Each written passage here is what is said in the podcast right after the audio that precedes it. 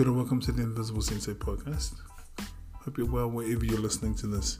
I just want to start this podcast by doing a little bit of shameless promotion and let you know that uh, I have a YouTube page, which is the Invisible Sensei podcast, which you can find lots of me being not invisible.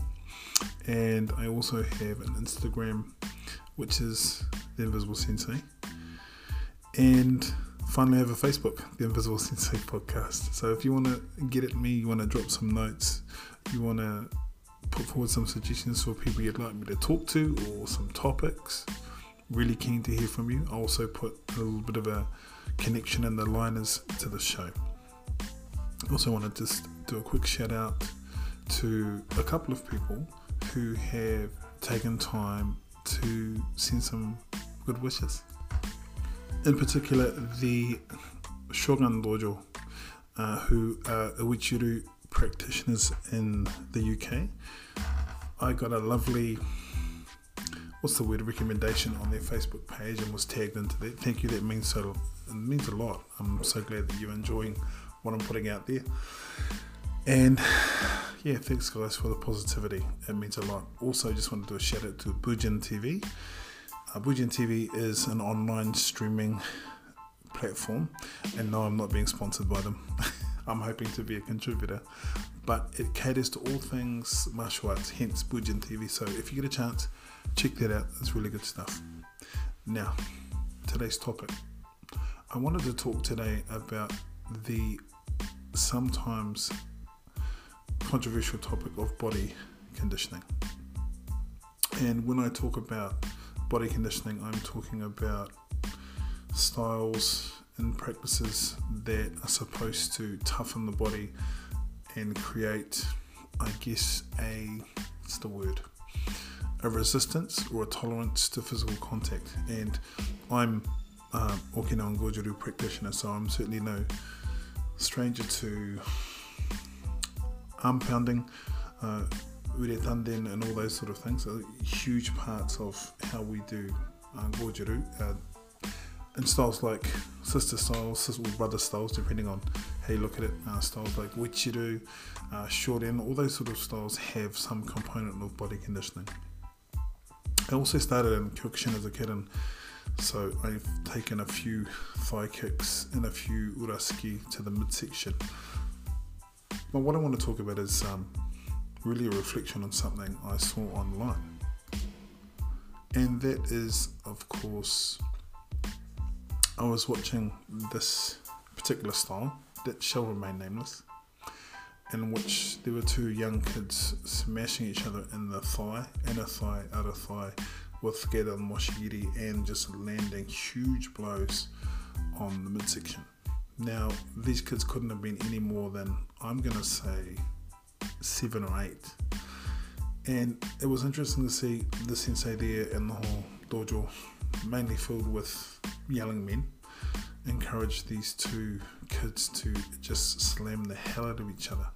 One of the kids was, I think, a green belt, and the other one was a brown belt. So there's always that interesting dynamic where a so-called senior grade, like a brown belt, goes up against a so-called junior grade, like a green belt. Anyway, they're, they're hammering away at each other and they're trading techniques. And the man who I can only assume was their sensei is standing there yelling at them and urging them on, and they are hitting each other hard. Anyway, long story short, what happens is one kid falls to the floor and the other jumps around, and the whole dojo gets up and jumps around. And I, I get the feeling that it's not a tournament, that it is just body conditioning because there's others around doing the same stuff. For me, I think body conditioning and learning to handle contact is an integral part of your training. It's certainly an integral part of mine, and I think there's a lots of practical reasons why it's a good thing to engage in.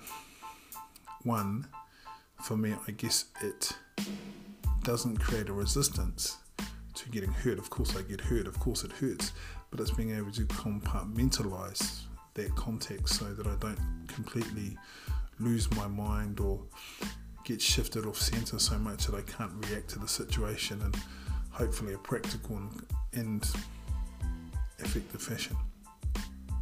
When I watched these two kids do this stuff, I didn't see people training in a way that was consistent with learning to handle contact. I saw two kids being ringed by a group of adults who should know better, encouraging that toxic masculinity, the macho bravado stuff.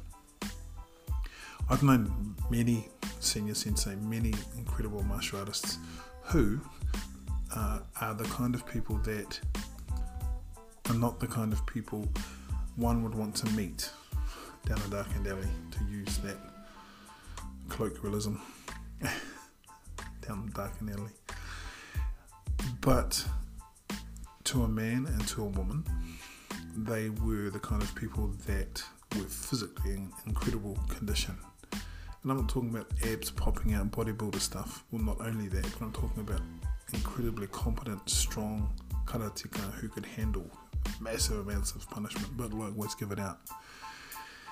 But they did not see the need for macho displays of bravado. And that's one of the things that always worries me when it comes to body conditioning is that people get carried away and it becomes an excuse to become who can handle more damage. I think karate really, for me, is not about the destruction of the body, it's about the protection of it, of family, and all those sort of things. I think that a progressive approach to body conditioning is so very, very important and yields many, many benefits.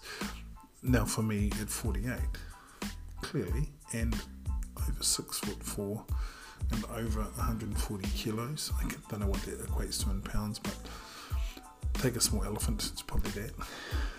And you know, it's important to, it's certainly been a benefit to me. But as I say, as I get older, my body is not able to absorb the impacts as it once did.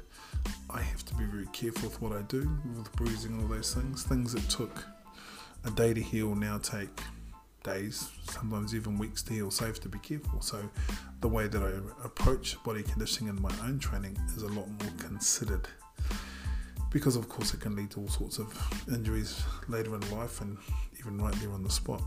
I guess the point I'm trying to make is that body conditioning should be about the improvement of the student, the improvement of the ability to work under pressure.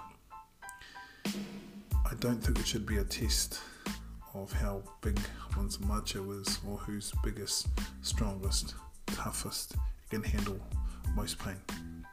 I'm also really, what's the word? I am also really hesitant to introduce kids to that level of contact that young.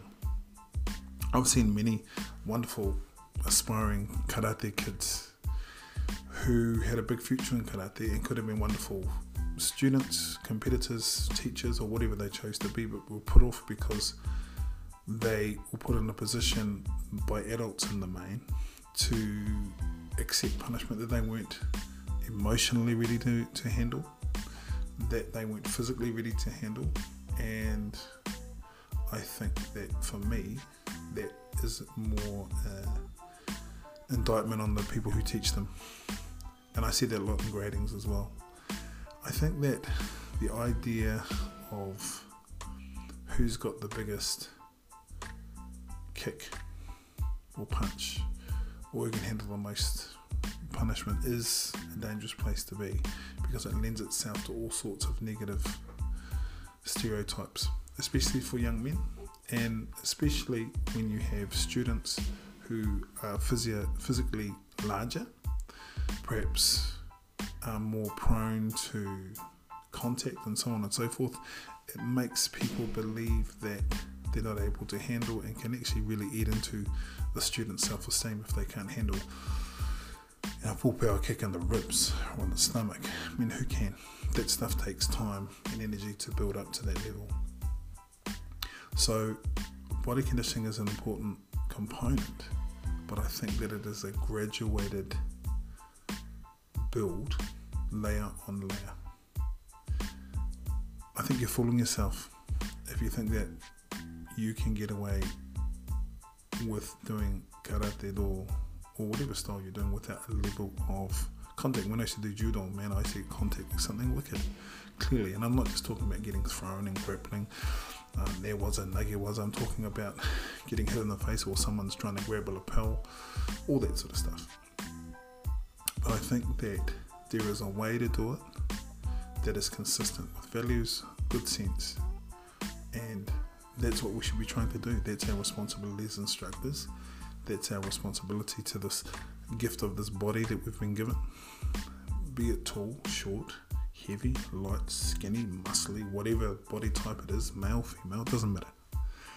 What matters is is that we do things which in the end are healthy for us and encourage us to be strong, competent, considered martial artists. I think we should get away from this idea that the size of your spirit is consistent with the amount of pain you can take or the amount of pain that you can give.